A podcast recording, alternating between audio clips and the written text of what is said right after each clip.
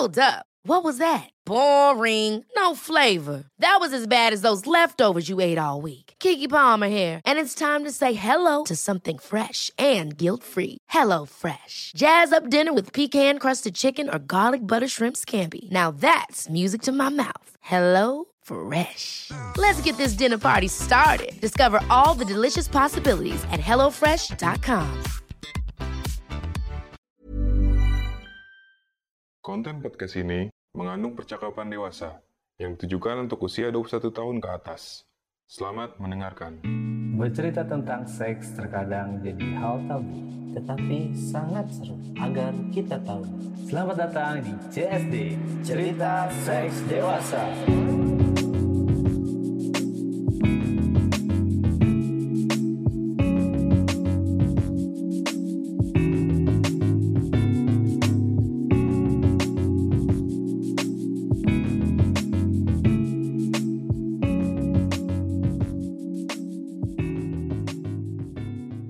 Selamat datang di CSD, Cerita Seks Dewasa. Kali ini kayaknya saya sendiri. Enggak deng, berdua sama Ai. Hai.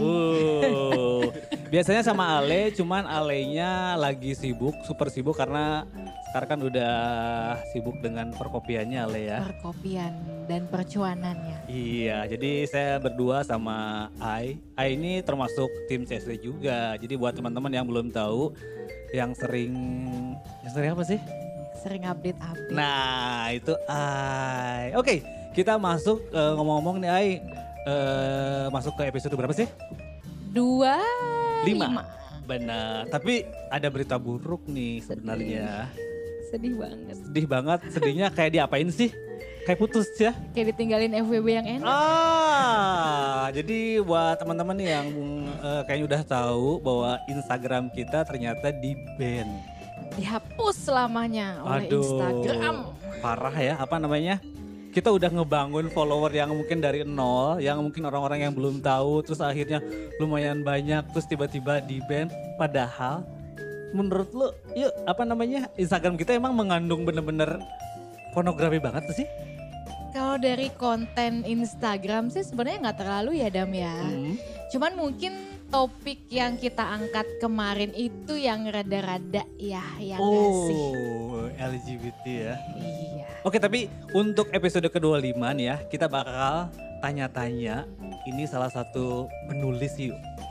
Pernah baca kan? Pernah. Penulis asal Bali yaitu Julie Sastrawan. Halo. Waduh. Tadi kan kita ngomongin tentang Jul? Instagram kita yang ke-ban gara-gara pornografi. Menurut kamu gimana sih? Emang Instagram ini emang sensitif banget tentang pornografi apa gimana sih? Sebenarnya berlebihan aja sih sebenarnya orang-orang. Lebay ya? Ya lebay karena menurutku bahasan seksual itu kan maksudnya hasrat paling purba ya yang dimiliki manusia gitu. Jadi emang udah dari dulu sebenarnya kita bahasan ngobrolin soal seks terus melakukan hubungan seks gitu. Dan menurutku kan lucu banget kalau kita membahas soal seks itu.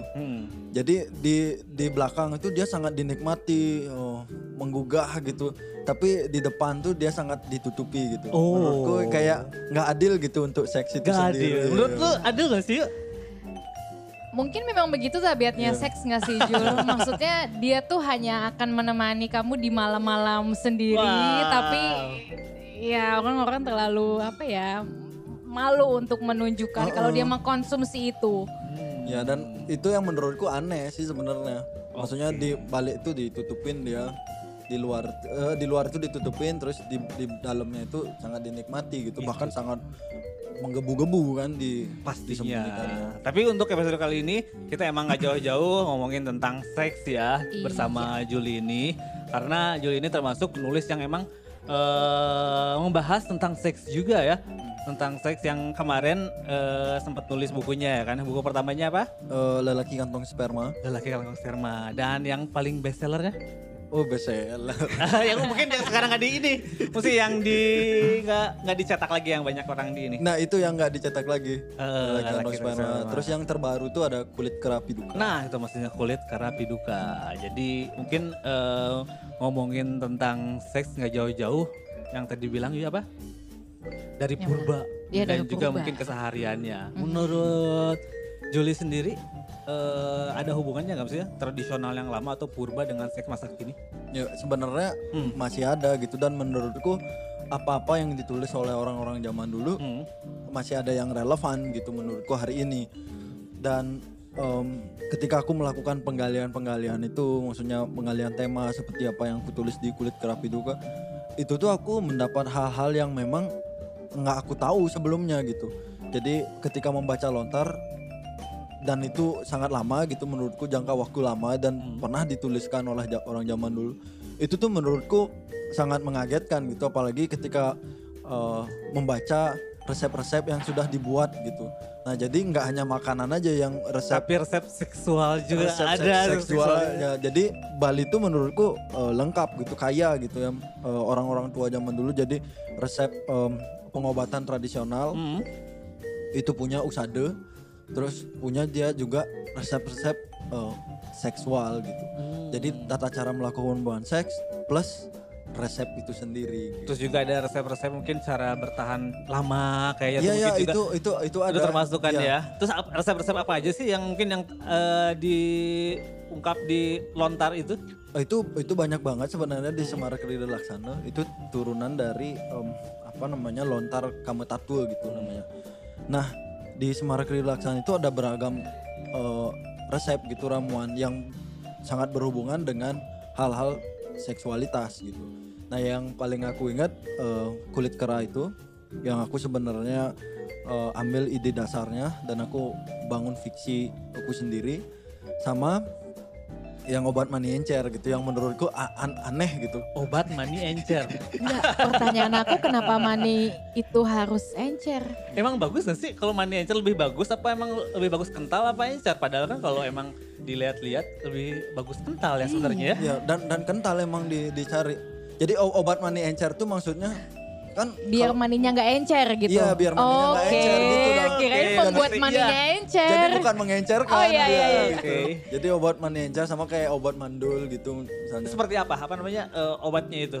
Obatnya itu yang masih aku ingat resepnya adalah hidung babi. Hidung babi. Jadi hidung babi itu dicincang, terus dicampur sama beberapa jenis kayak semacam ketumbar, dan yang paling lucu adalah ditambahkan merica. Anjir, kebayang. Dan itu dioleskan masalahnya. Panasnya kayak gimana? Kelamin ya. Jadi hal-hal lucu. Tapi itu emang ada yang pernah ngelakuin kayak gitu nggak sih? Sementara belum tahu sih aku. Kayak pernah ada nggak yang melakukan gitu. Cuman teman-temanku nanya, kamu pernah nggak melakukan gitu? Jadi aku balein. Kamu mau nyoba mengoleskan, janganlah dulu diisi hidung babi dan ketumbar dan lain sebagainya itu. Merica aja coba colein. Iya. Gitu. Tapi boleh dicoba mungkin ya. Untuk yang denger mungkin. Ya itu sih menurutku hal-hal yang baru gitu aku tahu, dan berapa tahun gitu di Bali itu baru menemukan hal-hal semacam itu gitu. Jadi menurutku itu informasi yang jarang aku temukan di internet ya, semacam itu. Kulit kera itu apalagi kan. Nah kulit kera ini ngebahas tentang apa aja sih di buku ini? Mungkin ada yang belum tahu. Nah kulit kera itu sebenarnya ide ceritanya adalah ada seorang bapak yang menemukan manuskrip, menemukan naskah ini. Yang naskah Lontar itu. Naskah Lontar yang ada ramuan kulit kera itu, dan dia membacanya. Ketika dia tahu, dia ingin mengaplikasikan ke anaknya. Jadi kulit kera itu efeknya adalah membuat orang itu tergila-gila. Oh, entah seperti mungkin hasrat, kayak bulu perindu gitu ya? Iya, semacam bulu perindu. Ya. Jadi ketika berhubungan atau dekat gitu, kita sangat merasa ketagihan gitu. Nah jadi itu yang ingin dimanfaatkan oleh si bapak ini kepada anaknya yang bakal jadi penari joget gitu. Oh, cewek berarti ya? Cewek berarti. Jadi ingin mengaplikasikan sehingga orang yang menyewa joget atau menari dengan semakin joget tertarik, semakin tertarik dan semakin rame. Daya magnetnya lebih ini ya. Ya, jadi dia cita-citanya seperti itu gitu. Cuman masalahnya adalah si anak ini yang menolak gitu. Nah, di sana aku memasukkan sebenarnya pemikiran-pemikiran perempuan yang melawan gitu. Dia enggak setuju dengan pendapat bapaknya. Oh, jadi ditulis secara emang mengungkapkan si buku ini emang semua cerita tentang itu, si cewek sama si anaknya, si bapak sama anaknya itu. Iya, cuman konfliknya bertambah ketika dia menemukan dia bertemu dengan makelar joget. Makelar joget. Nah, kayak mungkin ininya ya apa namanya yang sering mucikarinya lebih kayak jadi kasarnya tinggal kontak si makelar joget kamu bilang mau apa terus bisa gitu. Dan masalahnya di sini adalah si makelar joget ini sebenarnya homoseksual. Wow. Sana complicated banget berarti ya bukunya. Wih, bakalan keren nih. Bagus kayaknya kalau diaplikasikan ke kamu untuk joget gimana? Nggak, aku bisa joget, Dam. Jangan-jangan itu ide yang buruk. Tapi Dam, aku tuh baca juga bukunya Julie yang pertama. Baca banget, Lelaki Kantong Sperma. Nah. Jadi satu buku itu terdiri dari beberapa cerpen dengan aku bisa bilang juga kecenderungan seksual yang beda. Aneh. Yeah. Nah, aneh dan unik. Boleh diceritakan mungkin kecenderungan aneh seperti apa sih di buku yang awal itu? Nah jadi itu kumpulan cerpen ada 9 cerpen. 9 cerpen. Jadi semua cerpennya itu punya namanya inversi seksual yang berbeda. Inversi seksual. Jadi kayak seksual yang berbeda dari orang pada umumnya gitu. Yang seperti apa? Apa yang disampaikan oleh Sigmund Freud gitu. Aku lihat. Nah seperti salah satunya orang nekrofilia gitu. Tapi aku tidak karena aku ingin membuat cerita. Jadi aku tidak membahasakannya dengan istilah ilmiah seperti itu dan jadi kayak mungkin, tidak nekrofilia. Jadi mungkin yang pendengar yang nggak tahu nekrofilia ini adalah itu salah satu ya orang yang punya hasrat bersetubuh dengan mayat. Nah terus, jadi ada seorang laki-laki yang punya cita-cita menyetubuhi 100 mayat. Ya jadi dia pekerjaannya seorang pemandi jenazah. Imajinasinya gila ya. Terus soalnya aku lupa istilah medisnya. Istilah medis kayak semacam ketika orang meninggal dan kamu dia meninggalnya baru 30 menitan. Ketika kamu setubuhi dia, itu tuh kelaminnya akan mengeluarkan darah gitu. Si ceweknya. Iya, si ceweknya. Jadi aku lupa nama ilmiah itu. Jadi ada fase itu ketika mayatnya baru gitu ya. Maksudnya baru kamu setubuh itu dia akan mengeluarkan darah gitu. Nah biasanya ada pernah berita kejadian dia disedot sama parfum cleaner jadi bersih dia. Kayak sempet dengar juga berita yang menyetubuhi mayat tuh banyak. Kayaknya gak banyak sih tapi ada beberapa juga di Indonesia ya. Ya dan itu sebenarnya kan hadir gitu. Emang ada orang kelainan ini emang ada ya. Jadi mungkin diangkat sama Julie untuk ditulis di cerpen itu ya. Jadi aku buatkan sebenarnya fiksi-fiksi kayak tetangganya tuh heran gitu kenapa dia nggak pernah ngajak pacarnya gitu. Sampai akhirnya dia membayar teman kerjanya dia yang juga pemandi jenazah. Dia warga tuh patungan untuk coba kamu cari tahu yang dia tuh apa sebenarnya. Saya jadi penasaran. Bentar kalau udah habis bacanya saya pinjam ya, boleh ya? Aduh, boleh deh. Tapi dibalikin. Gak akan jadi hak milik, dipinjam. Percaya kok sama aku.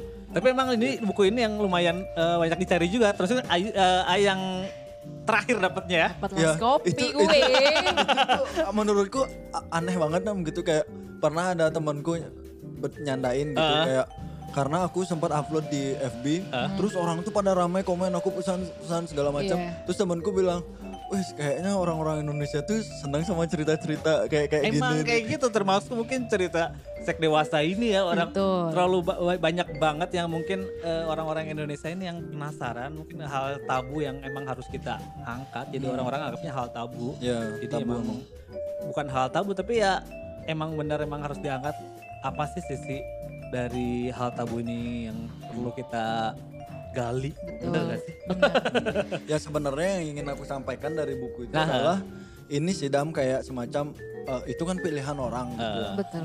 Entah dia melakukan hubungan seksual dengan laki-laki segala macam, asalkan ada konsen, ada kesepakatan dan menurutku itu sah-sah aja. Betul. Tapi ketika ditanya, terus kamu setuju dengan pedofilia? Ya jelas nggak setuju lah, karena satu itu nggak konsen dan anak-anak tuh nggak ngerti belum pada fase itu untuk mengerti soal semacam konsen bisa nggak diajak bersetubuh berhubungan seksual gitu. Tapi ketika sama-sama suka ya nggak ngapain gitu.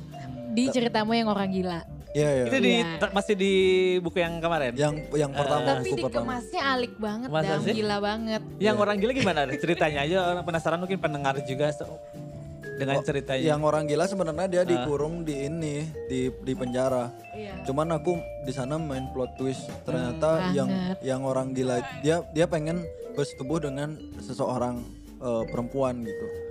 Nah, dia ingin kabur berdua. Jadi dengan cara mencongkel rumah sakit itu. Bukan penjara, rumah sakit jiwa. Rumah sakit gila ya, rumah sakit jiwa. Rumah sakit jiwa. Jadi tembok pembatas tuh dilowangin dari sini. Anjir. Keluar. Saya suka penasaran dengan mungkin cerita-cerita kayak gini. So emang saya suka banget dengan cerita model-model tadi. Terus juga kayak penulis-penulis Jenara Mesayu, Eka Kurniawan. Itu benar-benar penasaran banget jadi pengen baca gitu loh. Gak ada yang ininya lagi. Aku sebenarnya bukan pengen baca. Lebih ada ya? Apa? Buku lebihnya. Oh belum sih. Aku kadang heran kenapa aku membuat sesuatu yang serius tuh orang tuh sedikit gitu ya. Maksudnya bukan sedikit kayak tidak terlalu seantusias aku menulis dengan cara bercanda gitu mungkin. Selain nekrofilia terus orang gila apalagi sih yang diangkat di. Kamu juga nulis gay. Iya aku juga nulis gay. Terus? Nah di sana sih sebenarnya pendapatku ingin ya udahlah maksudnya itu juga ininya mereka kayak kesenangan mereka dan yang aku garis bawahnya adalah selama ada konsen itu sih. Yeah. Tapi ketika nggak ada konsen itu pelecehan seksual gitu. Entah kamu lakukan dengan laki-laki atau perempuan itu pelecehan seksual gitu. Balik lagi kan. Ya. Seksual itu emang harus dengan suka sama suka. Konsen iya konsen dia. Walaupun seliar apapun tuh harus dengan konsen ya. Fine aja. Kalau terus jadi ada kayak semacam pembantu laki-laki terus dia selalu ngintip. Yang mana tuh? Ya, yang ngintip. itu parah. Soal ngintip ini sebenarnya pernah ditulis oleh antropolog di Bali gitu bagaimana budaya ngintip sebenarnya orang Bali itu yang berhubungan sama gigolo gitu.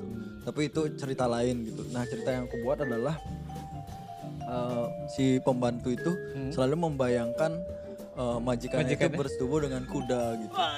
Dengan kuda. Dengan kuda. Anjing. Ini. Aku lupa istilah-istilah ininya tuh, istilah-istilah akademi atau ilmiah. Imajinasinya liar juga ya. Parah, endingnya Adam, aku gak mau ceritain. Waduh jangan deh, biar penasaran aku habis baca cerita itu. Ya.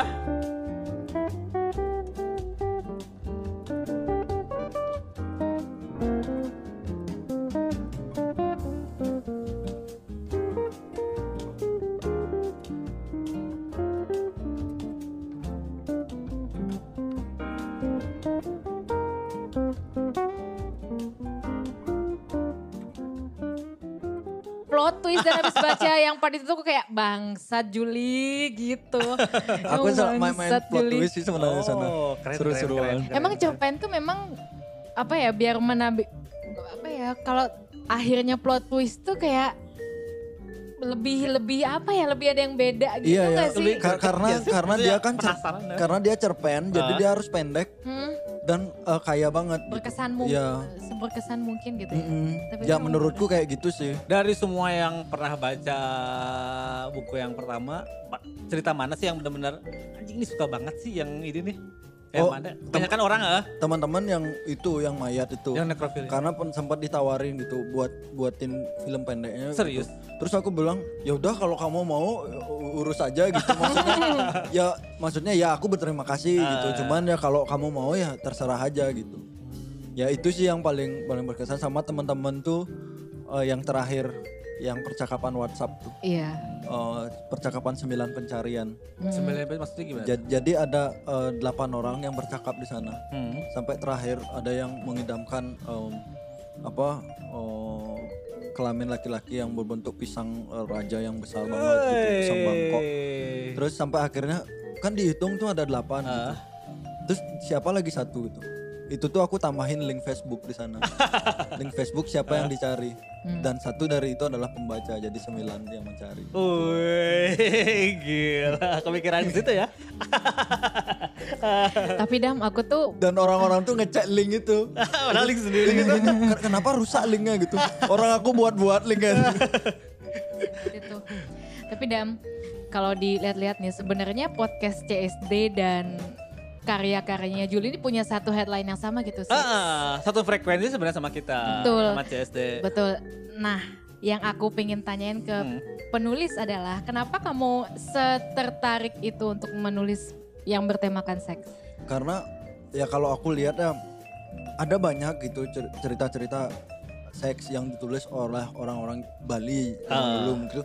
Aku nggak tahu di Jawa, di Makassar, di lain tempat tuh apakah banyak juga gitu seperti di Bali. Dan menurutku sebuah hiburan gitu nggak melulu soal cinta-cinta, terus nggak melulu soal bunuh-bunuhan, tapi ada yang lebih sensitif dan lebih dalam ya kali ya. Iya ya, menurutku dan seksualitas itu sebenarnya nggak cuman bahasan kelamin gitu, tapi dia sebenarnya kan hasrat yang seksualitas tuh hasrat juga yang menempel di tubuh kita gitu, entah sampai kapanpun gitu. Masing-masing dari kita tuh punya hasrat yang berbeda-beda gitu. Dan menurutku menarik ketika menunjukkan jati diri karakterku dengan hal-hal yang berbau itu, berbau seksual. Aku nggak ada cita-cita mau rubah dunia gitu agar apa semua anak bangsa tidak membaca sastra porno gitu atau apapun itu yang berkaitan dengan seksualitas gitu. Tapi menurutku dia nggak akan bisa hilang karena itu udah hasrat kita. Jadi kita kan adalah simpanse dan bonobo gitu. Jadi kita ada berkelahi dan juga ada bercinta. Jadi penyelesaian masalah kita cuma dua. Antara berkelahi atau bercinta. Jadi hasrat bonobo itu masih di kita. Jadi nggak gitu. Lepas dari kalau setelah berkelahi biasanya bercinta ujung-ujungnya, endingnya. Ada gitu. Berarti hasrat bonobonya lebih besar daripada simpanse gitu. Tapi kehidupan seks kamu lancar-lancar aja sih gak sih? Pengen lebih pribadi nih. Lancar-lancar aja. Lancar ya. Apakah kehidupan seks kamu seliar cerita-ceritanya? Enggak sih. Oh enggak sih. Enggak ya. Cuman jadi, pengen mengungkapkan imajinasi aja kali ya. Menumpahkan dalam bentuk media tulis kayak. Iya, jadi pernah juga pas hadir bedah buku terus dapat undangan untuk berbicara di mana gitu. Ada pertanyaan-pertanyaan menurutku yang lucu gitu yang selalu dikaitkan sama ini. Dan pernah aku ditanya soal apakah aku straight apa gay karena aku menulis gay gitu. Terus apakah aku pernah penelitian atau apakah aku pernah open BO sebanyak-banyaknya untuk menulis ini gitu. Ya enggak lah, kamu enggak harus open BO untuk menulis cerita sebanyak-banyaknya open BO gitu. Yang penting ya penelitian emang ada, cuman yang enggak harus terus terjun ke lapangan atau mungkin gitu. Juga sampai harus banyak open BO untuk meneliti. Yuk, gimana setelah membaca buku dia? Mungkin yang ini. Setelah membaca buku dia sih aku sebenarnya lebih penasaran ke penulisnya sih Dam. Maksudnya lebih pengen nanya. Ini mungkin ini momen yang tepat mungkin untuk nanya-nanya. Soalnya kan Ai udah baca bukunya terus pengen nanya-nanya lebih yang penasaran mungkin ya, lebih penasaran, kayak gitu ya. Lebih ke kehidupan pribadinya, lebih ke kayak yang tadi aku tanyain Dam, apakah kamu seliar tulisanmu gitu. Soalnya dari apa yang aku kan penikmat cerita seks juga, cerita ya yang bisa dibilang kasaran stensilan lah. Aku tuh selalu berpendapat bahwa orang yang menulis cerita seks itu pasti kehidupannya sedikit tidaknya liar atau sangean. Nah aku tuh pengen bertanya ke kamu, iya kan? Saya sering baca buku Jenara Mesayu. Apa sih orangnya ini emang kayak gini, itu emang sampai ngefans sama dia gitu kan. Tapi gak terlalu dalam nanya kayak gini, enggak, cuman penasaran juga sih pengen nanya, cuman hal itu belum pernah ada momennya, jadi mungkin Ayu ada momennya jadi bisa tersampaikan. Ya, sebenarnya aku ada takut-takut juga sama Ayu, jadi takut-takut kayak orang tuh salah menafsirkan itu apa. Kayak semacam, wih kayaknya nih sangean deh penulisnya. Semacam itu. Ada sih. Tapi ya itu ini aja sih maksudnya ya interpretasi pembaca ya. Maksudku ketika buku udah lahir ya itu terserah pembaca. Pernah menilai kayak gimana ya. Ini jelek, ini bagus ya. Ya aku gak peduli gitu. Ya yang penting beli dulu gitu. Buat bercanda part gitu. Bercanda. Tadi untuk buku keduanya Kulit Kerapi Duka ini udah dibahas ya? Belum. Udah kan. Seperti tadi. Apa? Tadi udah dibilang ya? Bahan-bahan itu. Bahan-bahannya. Ya, bahan-bahannya. Yang tadi saya penasaran juga tentang seksualitas budaya di Bali ini. Selain apa aja sih yang mungkin yang kamu pernah tahu budaya di Bali tentang seksual itu, seksualitasnya? Itu ya sebenarnya juga satu. Ini misalnya belum pernah dibahas di CST.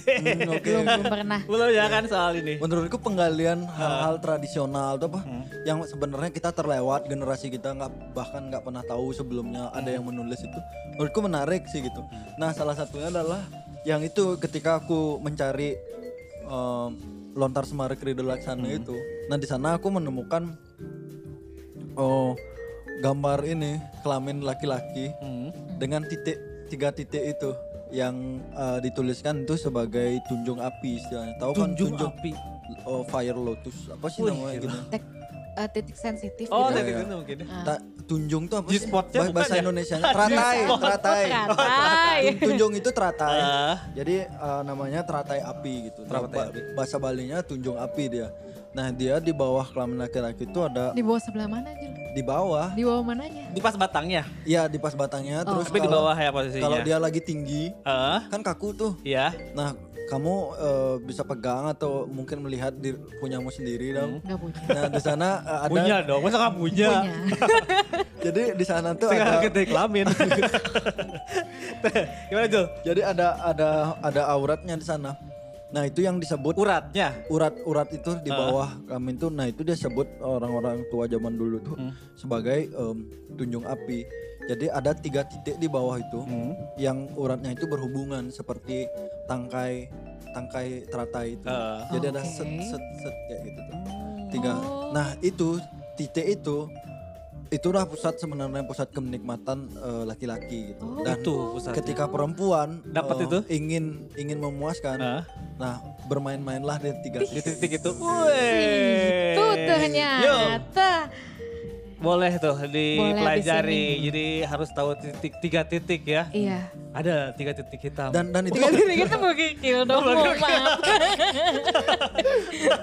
Dan sebenarnya itu enggak di Bali dituliskan di candi-candi pun di Jawa ada, itu ada gitu. Dan apa gitu namanya. Lain cuman sebenarnya dia ingin menyebutkan hal yang sama gitu. Mungkin karena kesamaan bahasa dulu ya. Misalnya ada Sanskrit. Model-model seperti Kama Sutra kali ya. Iya kayak gitu. Ya. Ya, kayak jadi gitu. Emang benar peradaban dari awal, enggak itu baik di India tapi emang semua awal-awal peradabannya enggak lepas dari seksual ya.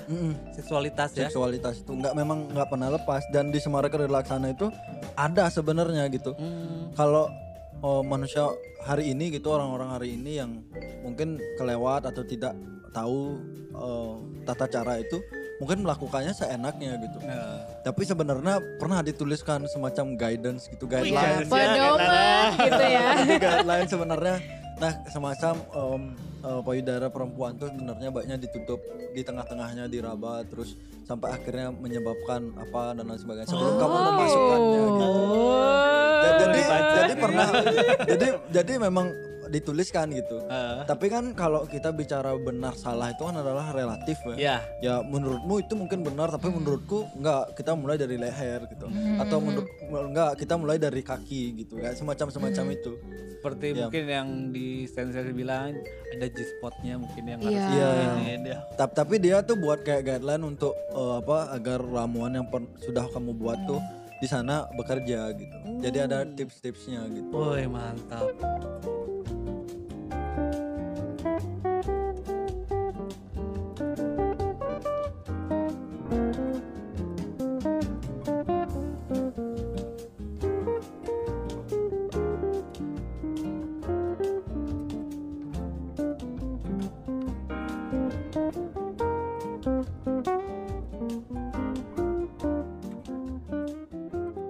Kamu sendiri pernah praktekin itu Jul? Enggak aku enggak pernah praktek. Keburu, aku takut karena dia isi mantra dan sebagainya. Iya. Takut ya itu sensitif banget kalau udah kita ngomongin tentang mantra ya. Iya nanti takutnya kebalik jadi bentuk. Kita percaya juga.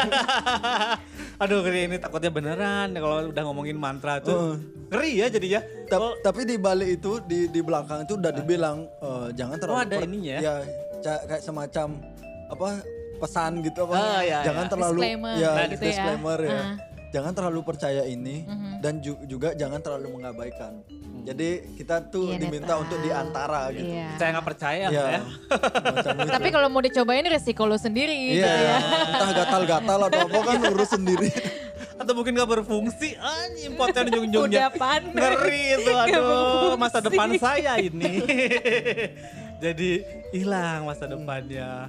Tapi emang ngomongin tentang seks tradisional ini emang selalu penasaran kita ya. Dan aneh gitu menurutku ya. Merica, ada hidung babi gitu. Menurutku jadi emang benar-benar dari dulu tuh emang seksnya emang apa diperhitungkan banget ya. Iya, jadi sampai ada yang memikirkan itu. Memikirkan untuk gimana caranya untuk bertahan lama, gimana caranya untuk memuaskan pasangan kita, gimana caranya untuk bla bla bla, pokoknya memang ada tertulis ya. Dan bahkan jenis, maksudnya kalau kita lihat orang hari ini gitu, siapa juga yang meneliti jenis-jenis kelamin laki-laki itu. Ada bentuknya apa namanya panggul, istilahnya kayak belok ke kiri, belok ke kanan gitu tuh arit kan ada. Maksudnya siapa yang memikirkan itu gitu, tapi orang-orang zaman dulu tuh mungkin karena saking banyaknya waktu kali ya atau memang udah digambar dari dulu ya. Mesti ada medianya menggambar sebelum ada teknologi gitu ya. Di lontar itu dia mencurahkan atau mungkin jadi guideline. Dan itu sebenarnya yang buat aku semakin tertarik untuk menggali kayak karena aku yang memastikan seberapa banyak sih ada hal-hal yang pernah dituliskan semacam ini gitu. Dan aku masih mencari soal pernah nggak sih orang tua Bali itu menulis soal homoseksual gitu untuk melihat apakah ini benar terjadi gitu. Kan kadang-kadang orang tuh salah persepsi gitu ya, merasa bahwa gay homoseksual itu adalah produk budaya barat gitu dan kiriman barat. Ternyata di Indonesia tuh sudah ada gitu hal-hal semacam itu gitu. Di Makassar kan juga ya menurutku menarik sih untuk menggali itu, untuk melihat lagi seberapa kaya gitu. Itu yang kemarin nulis tentang homoseksual gimana? Yang cabul tuh, buku cabul tuh. Nah itu sebenarnya dia kan penelitian ya. Jadi penelitian dia bilang di salah satu sesinya kayaknya aku nonton. Jadi dia bilang ketika orang-orang tuh teman-temannya meneliti hal lain tuh dia ingin meneliti film porno gitu. Film porno untuk melihat ada pertanyaan itu ketika kita membahas fetish. Nah, ketika membahas fetish, apakah kamu lahir tuh memang dengan fetish? Atau sebenarnya fetish itu adalah konstruksi media. Jadi media yang membuat. Jadi rumah produksi bokep itu yang membuat. Ketika kamu bilang fetishku adalah bersetubuh dengan cara menjilat kaki gitu. Menjilat kaki yang warna putih. Jadi ketika ditanya, apakah memang dari kecil kamu suka menjilat kaki, apanya fetishmu kamu sangean dengan cara menjilat kaki, atau sebenarnya itu kamu setelah nonton bokep ya. Terus kamu tahu bahwa ternyata ada di kaki ya, terus kamu merasa itu fetishmu gitu. Nah, itu yang sebenarnya jadi pertanyaan besarnya. Cuman dia sangat luas membahasnya. Kayak semacam objektifikasi tubuh perempuan. Nah, ketika kamu bilang perempuan itu adalah korban gitu dalam cerita-cerita yang dituliskan atau dalam film-film yang dituliskan apa yang dibuat gitu. Ternyata ada namanya perempuan-perempuan baru dalam tanda kutip ya, dianggap sebagai girl power. Dia punya kekuatan di sana di mana dengan cara telanjang seperti Madonna dia buat foto kumpulan foto yang dia telanjang, terus ada Nicki Minaj, terus ada Lady Gaga dalam video-video klipnya. Nah itu sebenarnya kenapa dia disebut perempuan-perempuan dalam tanda kutip baru, karena dengan cara mengobjektifikasikan dirinya, dia di sana adalah subjek sebenarnya. Jadi ketika dia bilang kalau perempuan itu cantik ketika telanjang, dan itu membuat laki-laki itu luluh. Dan ketika laki-laki luluh itulah dia adalah subjeknya. Jadi dia bukan objek yang dilihat. Tapi ini lo lihat, terus kamu luluh tuh kamu yang jadi objeknya. Nah, pemikiran-pemikiran seperti itu. Jadi ketika membahas objektifikasi tubuh perempuan, bentar dulu perempuan yang mana ini gitu. Jadi bahasannya, jadi nggak segampang kita menilai orang tuh kamu mengobjektifikasi tubuh perempuan, gitu. Perempuan adalah korban. Tapi di satu sisi ada perempuan-perempuan yang merasa enggak, aku enggak korban. Nah, aku sebenarnya pelaku di sini karena aku dengan telanjang aku adalah subjek. Itu dia dengan gitu. Mungkin ada patriarki atau mungkin feminis juga. Ya gitu. Melibatkan itu semua yuk. Kan ada tuh perempuan tuh yang kayak yang ketika melihat cowoknya misalnya enggak berdaya gitu di bawah tuh terus dia menguasai itu kan dia sebenarnya adalah subjek di sana. Ya. Objek ya. Ya objeknya cowok. Gitu. Cowoknya. Ya. Jadi enggak harus kayak gitu yuk. Aku mau nanya sebenarnya dari tadi. Silakan. Jul, kamu tuh apa?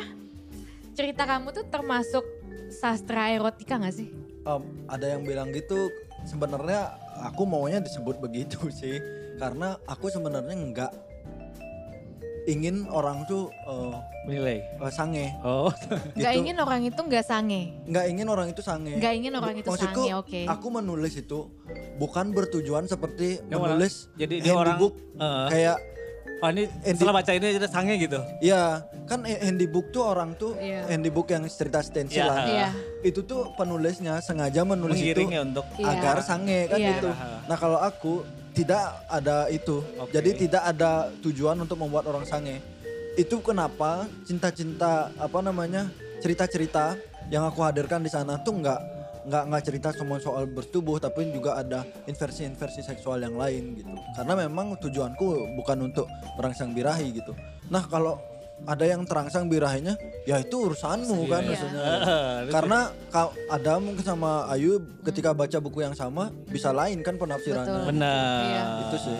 Ya, tapi dari aku sendiri orang penilaiannya dan juga cara membaca buku itu kali ya. Tapi aku gak sange loh. Oh enggak ya. Lebih ke kagum ke pikirannya dia aja sih kayak fuck bisa kayak gini itu. Sama kita juga kalau emang lagi baca buku yang benar-benar kok bisa kayak gini jadi emang kita terkagum kok bisa orang bisa menulis kayak gini imajinasinya keluar liar. Jawabannya apa? Sastra erotika atau bukan? Iya, sastra erotika. Berarti stensil itu bukan sastra erotika menurut kamu? Sebenarnya ini sangat rumit sekali bahas yang mana yang sastra yang mana enggak atau apa. Cuman menurutku tulisan erotika deh. Karena menurutku erotis sama porno itu kan dianggap lain gitu.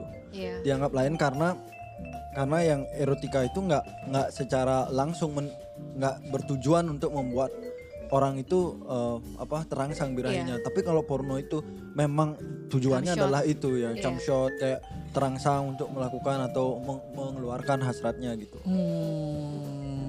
Nanti aku ngobrol di belakang. Woi. Waktunya udah habis soalnya ini udah over banget. Ini obrolannya kalau ngomongin tentang seksualitas terus juga budaya yang benar-benar ngaruh banget antara seks dengan tradisional nih banyak banget ya. Banyak banget. Apalagi langsung sama penulisnya nih. Aduh iya. Yang benar-benar pakarnya tentang nulis-nulis seks dan juga seksualitas. Pakar. Nulis seks. Tapi emang benar-benar seru banget ya kalau emang ngomongin tentang ini. Sampai lupa waktu ya. Sebenarnya ini kurang waktunya ya. Iya kurang. Cuman ya kita batas waktunya segini mau gimana lagi. Iya nanti kali ya. Padahal kita juga di awal banyak ngobrol ya. Iya sebelum ini ya. Sebelum tadi sempat ngobrol beberapa seru-seru. Lagi, setelah ini ngobrol lagi kali ya. Iya. Karena kalau cukup untuk ngobrolin tentang semua ini. Durasinya balik lagi. Tapi semangat dulu buat teman-teman. Oke, ada yang mau disampaikan gak mungkin? Aku untuk tim CSD lah. Tetap semangat walaupun di band. Tenang akan ada podcast CSD Reborn. Iya. Second akunnya. Usaha yang lain lah ya. Iya. Aduh. Ya. Oke terima kasih Jul ya. Ya sama-sama. Sudah datang ke studio kami dan juga sudah meluangkan waktunya. Sharing dan juga sedikit bedah buku. Bedah buku ya. Sangat menarik. Untuk waktu yang terdekat ada ini gak? Bedah buku lagi atau mungkin. Atau ada event. Event tentang bukunya. Sementara enggak sih sebenarnya tahun ini aku rencana tour. Oh tour. Ke kota-kota. Jakarta, Bandung, Surabaya sama. Buku barunya atau buku lama? Buku barunya. Oh buku baru. Okay. Gak mungkin buku lama ya. Ya gak mungkin karena udah lama. Iya sih. Tapi keburu ini situasi pandemi jadi ya enggak. Pending. Ya pending. Cuman ya ada plan buat ke Jakarta bulan ini Desember. Oke. Semoga sukses Jul sama buku barunya. Sukses juga buat CSD. Terima kasih banyak. Ya. Oke. Udah. Gimana nutupnya tuh ini? Ya udah. Buat teman-teman nih yang pengen follow kita atau mungkin juga pengen cerita-cerita tentang cerita seksnya, bisa. Kemana yuk? podcastcsd@gmail.com. Dan juga buat yang pengen follow kita di Twitter. Jadi Twitter ini ya, Twitter sedikit membantu ya. Kita karena bisa bisa mensounding dan merangkul Sobat Terong karena Instagram kita di ban, jadi bisa follow. Dan bisa bebas juga sebenarnya kalau di Twitter ya. Bisa, kita akan lebih vulgar di Twitter, tenang. Pokoknya follow Twitter kita di sama Podcast CSD ya. Tunggu. Ada YouTube. Oh iya, jadi buat teman-teman kita yang... Kita di YouTube juga podcast cerita seks dewasa. Jadi buat teman-teman yang pengen tahu cerita dari awal, episode pertama kita sampai dengan... program terbaru apa? Woman on Top yang diprakarasari oleh Ai dan juga Kiki. Jadi aka Meki. Mega dan Kiki. Jangan lupa itu baru episode 1 udah di band. Ya, jadi ada juga episode selanjutnya. Tentu. Pokoknya jangan lupa dengerin terus ya di Spotify Podcast CSD. Walaupun di band kita tetap harus mengudara dan eksis. Terima kasih buat semuanya, buat Julie juga dan buat semuanya. Terima kasih, sampai jumpa dan sampai ketemu lagi di episode berikutnya. Bye-bye.